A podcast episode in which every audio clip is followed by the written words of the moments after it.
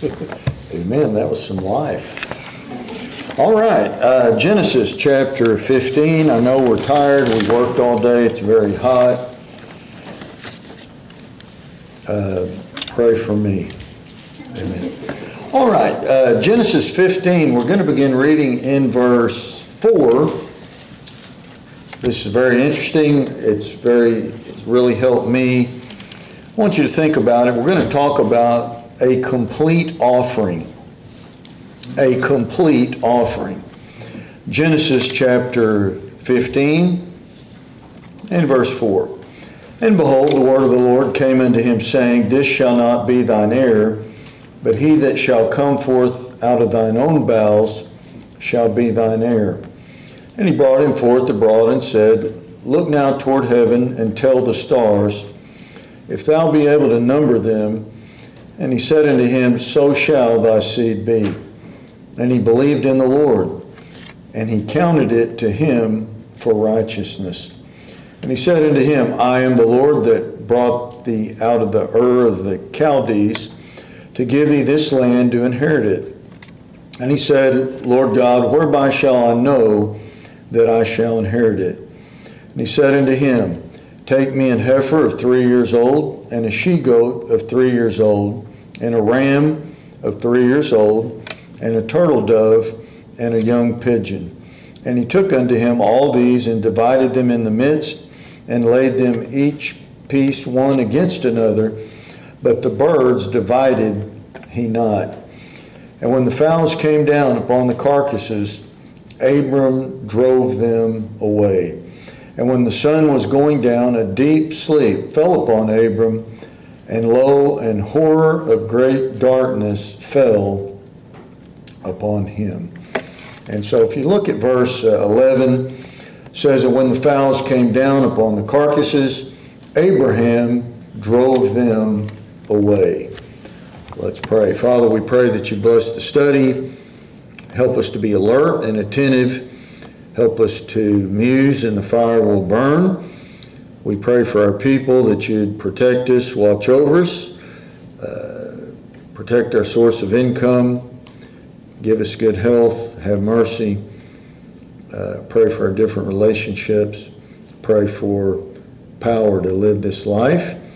And we pray that we'd understand thy way, thy way of sacrifice, the altar, and offering, and a complete offering to finish what we have begun. And we ask these things in Jesus' name. Amen. Uh, a complete offering. We're going to talk about the gain of loss, and there must be the right type of loss after the right type of gain. So we all know that loss is a part of life. It's, it's really inevitable. We will all suffer loss. We will make mistakes. We will be robbed. There could be theft we could commit sin. There could be foolishness in decision making processes. The way of the world, the law, Satan is the God of this world, it's inevitable. We're going to suffer loss. You're going to lose out in relationships, possibly. You're going to maybe lose a person in your life, a family member. You might lose your place somewhere in society. You could lose possessions. You could lose your job. You could lose your health. Many ways to suffer loss. Anything that we value, that we have gained, that is an asset, a positive, a plus, anything that helps us as we live this life, it's inevitable from time to time we will suffer loss. So if you already prepare yourself and you expect this, because there's no way around it, you will not be so shocked, you'll not be so surprised, you will be able to push forward and to really live a steady, faithful life. But the message tonight, it must be the right type of gain and the right type of loss. So Abraham was who? the father of the faithful. He was the friend of God. And God promised him something, gave him a covenant, and then he said, How will I know that you'll do this for me? And he ordered him to do this certain sacrifice. There was three animals that were three years old, then some birds. Uh, there's some deep truth there. I'm not sure I figured it out yet. He parted it, but he didn't part the birds. I think it had something to do with these evil birds that would come down right after the sacrifice was made and try to devour this sacrifice that Abraham lived by faith, obeyed the Father, did what he told him to do, and immediately these birds showed up. The fowls came down upon the carcasses. So this is a great passage. It says he believed in the Lord and he counted it to him for righteousness. So you have gain and then the gain of loss, and then when you lose, God will reward you again exponentially. But once again, it has to be the right kind. All because of the blessing of God and from living by faith. So he's given this covenant. God gave him promises. God made him a very wealthy man. He gained much. He gained in his family, his extended family, possessions, his honor, his reputation, his power in society at that time. And then we'll look at he suffered several losses according to the will of God. He didn't draw back, he didn't quit, but he kept on going. The just shall live by faith. And because when he lost after the gain and he didn't quit, there was actually gain in the loss, and the Lord blessed him in an amazing way. All along while this was happening, he had nothing visually to encourage him. He had nothing happen in a worldly way. You know, he didn't get a raise, there was no healing, nobody patted him on the back, there was, there was no good letter that came in the mail. Nothing happened visually to encourage him. All he had was one thing, and the one thing he had, we have, the Word of God. And God promised him something, and all the promises in him are yea. And he said, Look up, tell the stars, count the stars, begin to tell. How many are there? And he said, So shall thy seed be. Innumerable host.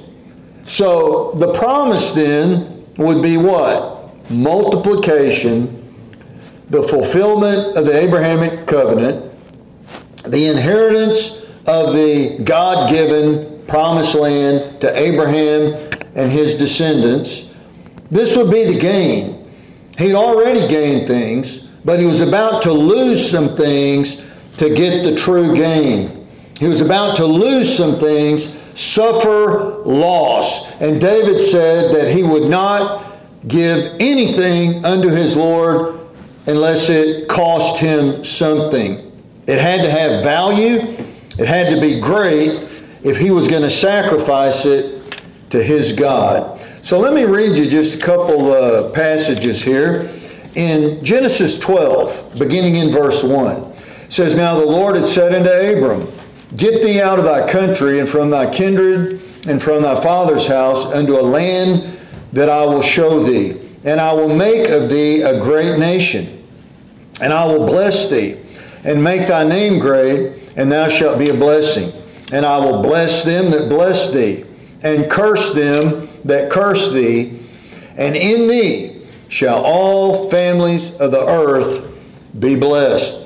So this was the Abrahamic covenant that God called him out of the land of the of the Chaldees, promised him a piece of land to him and his descendants.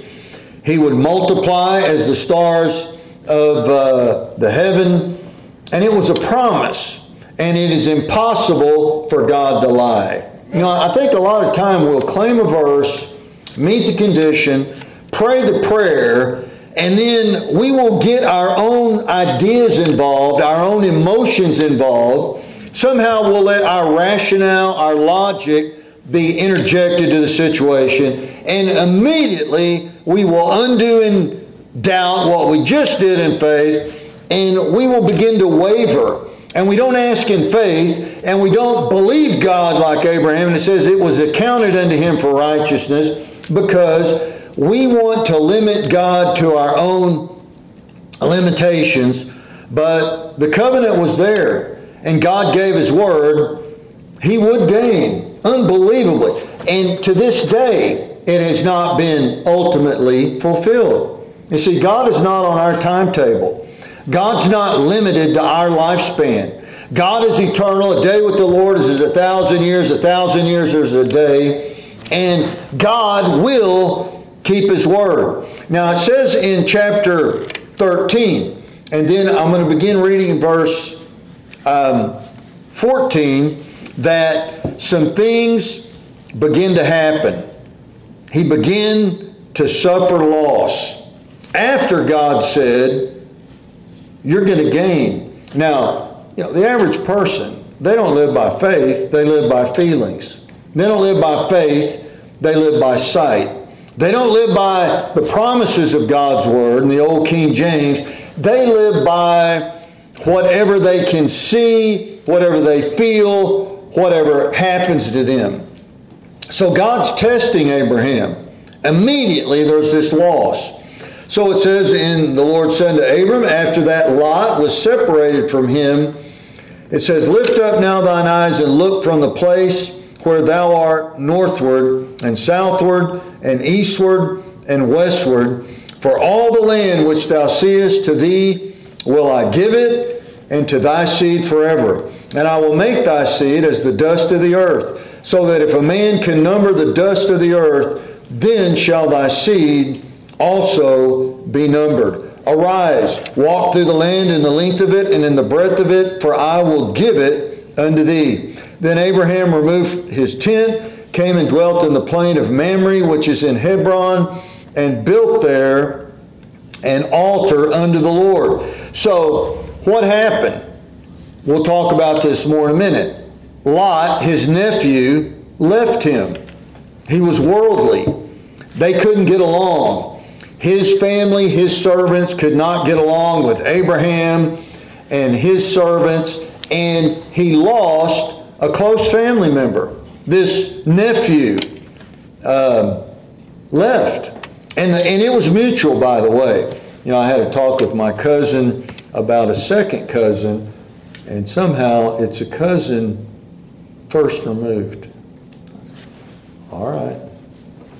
Uh, I got a lot of cousins far removed, way out there, first, second, third, they're really removed. And sad to say, feelings mutual. Uh, but he gives the dimensions. So he says, I'm going to give you this land. He says, there's going to be so many of your offspring, stars of the heaven, the dust of the earth.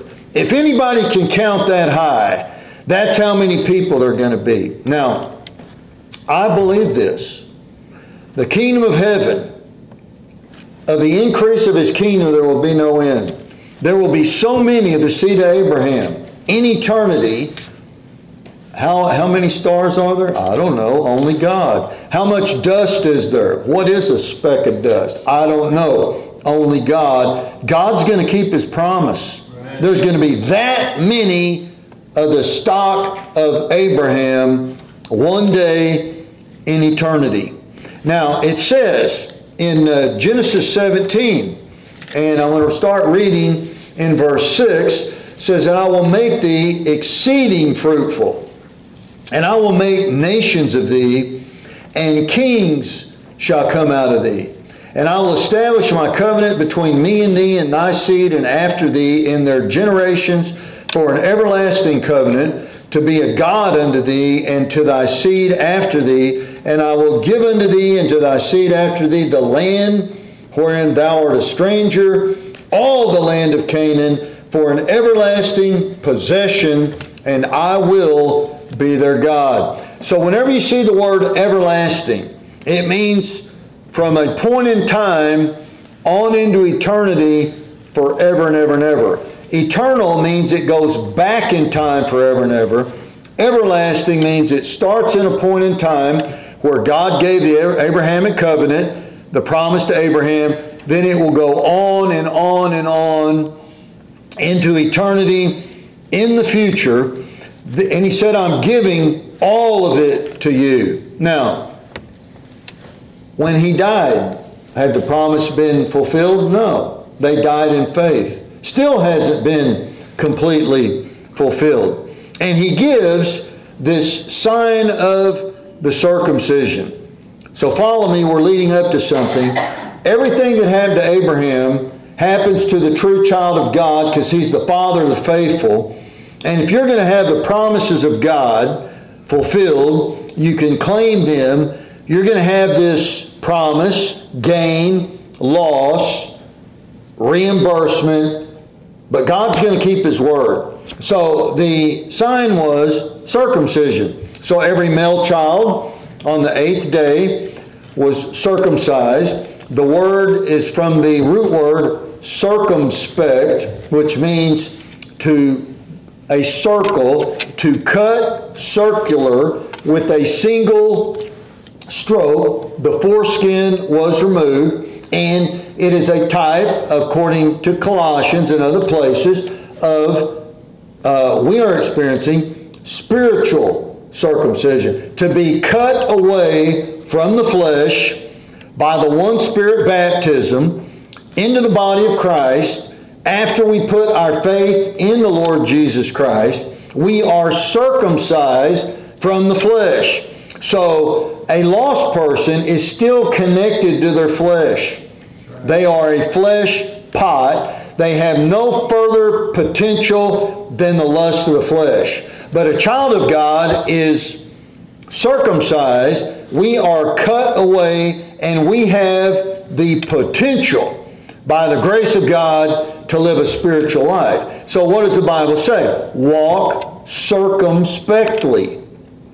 And the word means walk in a circle.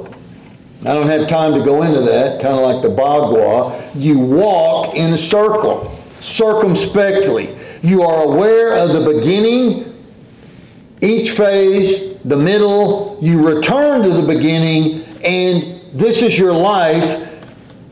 God wants us to walk circumspectly, walk worthy of the vocation wherewith you are called. Live as becometh saints let covetous not be mentioned among you. Honor God. So, this sign of the circumcision, he obeyed God. And then we have, and I'm not going to have you turn to it, he gives the full true dimensions of the land of Canaan, which is the fulfillment of the Abrahamic covenant, in Joshua 13, 1 through 7. Now, the world wouldn't have this, they couldn't handle it. It goes all the way down, takes part of northern Egypt, goes over, takes Jordan, Petra, goes up, takes Lebanon, Syria. Uh, it's a bit, it's much bigger than uh, Israel today. And now there's this anti-Semitism attack on the land of Canaan, attack on the stock of Abraham. They want them to give back more. Now they're coming up with all these things. It's apartheid, Netanyahu, like in South, all this stuff. Uh, total attack, trying to take back the small portion that they've conquered and they possess. One day, though, all of it will be theirs. So the gain, eternal gain, exponential will never end. It will go on and on and on throughout eternity. But right after God gives this promise, he begins to suffer loss. He begins to be troubled. He begins to have emotional conflict. He begins to have relationship problems. He has loss of a family member, loss of a pretty close relative. All these things happen. So I want to look at this because if you are saved, Abraham's the father of the faithful. The just shall live by faith. He believed God. It was accounted unto him for righteousness. He was given a promise by God. We were given a whole book of promises by God. But Paul said in Philippians 3, you're going to have to lose some things, count it, but loss to truly gain. Now, I want to say this before I proceed.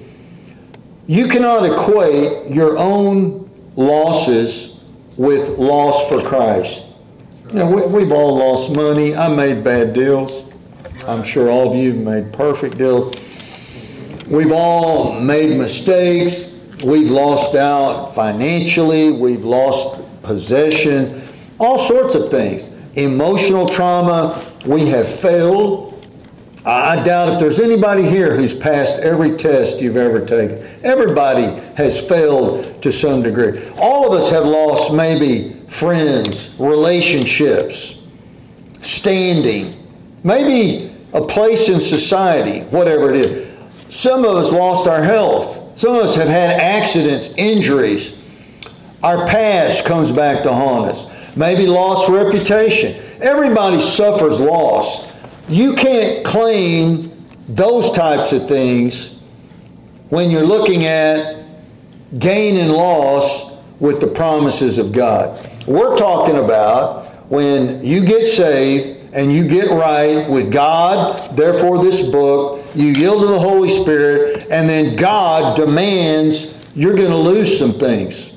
You're going to lose them, and it may be your best friend. You could lose your spouse. You could lose your job. You could lose your hobbies. You could lose your hometown. You could lose a lot of things, but it's going to be something that God wants you to sacrifice. Amen. You see, this new modern fake Christianity of goody two shoes, where everybody's smiling and beady eyed, badger looking, whatever that thing is, uh, Joel Osteen wants you to help yourself. Everything will be perfect. You'll be rich. Nobody will get sick. That's not real Christianity. That's a false Jesus, a false health, wealth, name it, claim it, prosperity gospel. What is the true gospel? Jesus said, if you follow me, take up your cross. Follow me. You're going to suffer loss, sacrifice, even your own will. Sacrifice your own belief system, your own culture, your own educational background, your race maybe, your family upbringing. You got to give it up. And, and we live in a day where people want God and all their possessions too. They want God and bring the past into the present, which will destroy their future. That's not the God of the Bible. If Abraham had to go through this, so do I, so do you. So, what did he lose first of all? He lost his nephew, Lot. They couldn't get along. You have to realize he brought him all the way with him from the land of the early Chaldees. I mean, it's his nephew. I mean, he loved him. They had a, obviously, or it seems to be, a close relationship. But their, their families couldn't quit bickering. Their servants couldn't get along. They couldn't agree on which water hole that uh, each of their herds could water from and, you know, all the, uh, the fields of grazing. They couldn't get along. And so Abraham said, You choose where you want to go, and I'm going the other direction. That's real separation. And Lot was worldly. If you study it, his wife was a bad influence. She was worldly. He set his tent, pitched it toward Sodom. It was a well watered plain. He was totally selfish. He picked the best watered land, the best ecosystem, the best water, and the big, biggest uh, metropolitan areas, if that's the if possible. He, he, he pitched toward DFW, the Metroplex, Sodom and Gomorrah, and he said, I'm going there.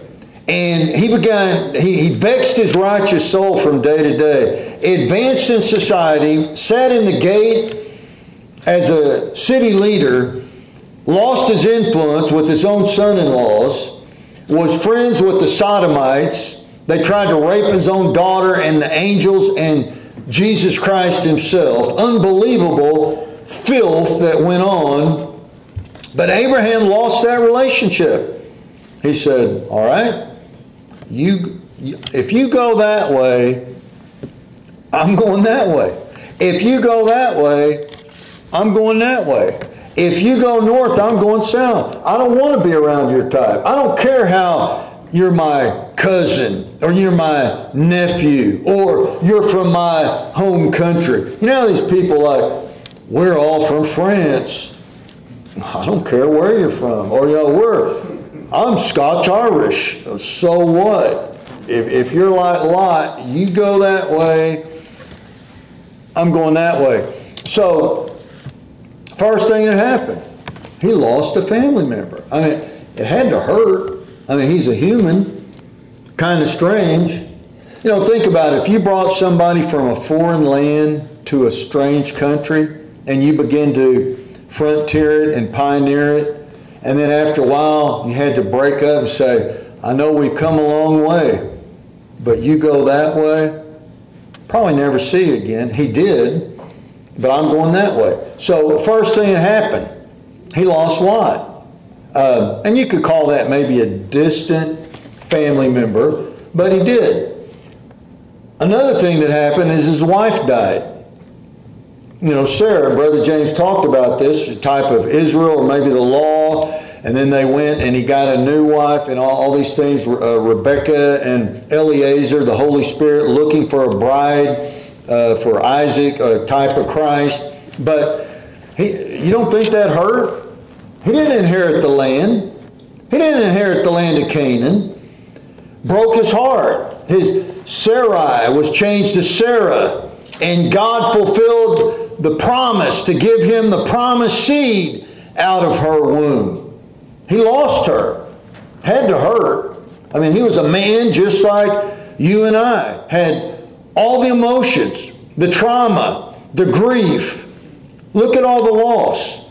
Next, lost his own son, Ishmael, in chapter 21.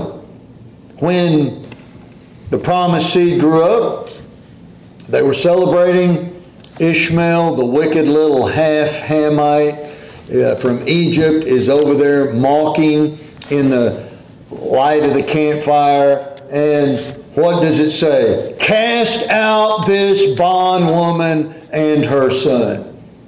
And it broke his heart. I mean, can you imagine what that would be like? And he thought they were going to die of thirst and starvation. Sending your own son and your wife out into a desert. And when they say desert, they mean desert. I mean, grass won't even grow. I don't even know what how they make it. But uh, he lost his son and, and his wife, Ishmael, Hagar. And then, think about it. He's willing to lose his heir, Isaac. Take thy son, thine only son, take him up on Mount Moriah, offer him. And he was to, he did it. He drew the knife. And Isaac didn't understand, where's the sacrifice? He said, the Lord will provide himself a sacrifice. And he built the altar and tied him down. And he was willing to do it, but why? He believed the covenant, the promise, that God would raise him from the dead. The just shall live by faith. Just imagine, though, the loss of all these things that were happening. Now, we get to the text.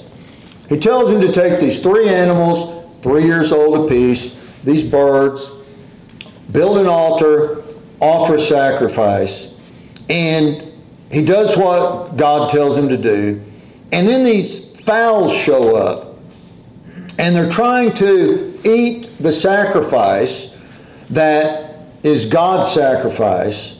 So he has to finish the job, complete the offering, finish the offering by staying there to drive away the fowls. You know what it's like. You're driving down the road, there's roadkill, there's, I call it the Uvalde County Air Force, there's buzzards. Is it the black buzzards? Is it the Mexican turkey buzzard with the red head? Uh, some of us here have hit a buzzard with their car. How many?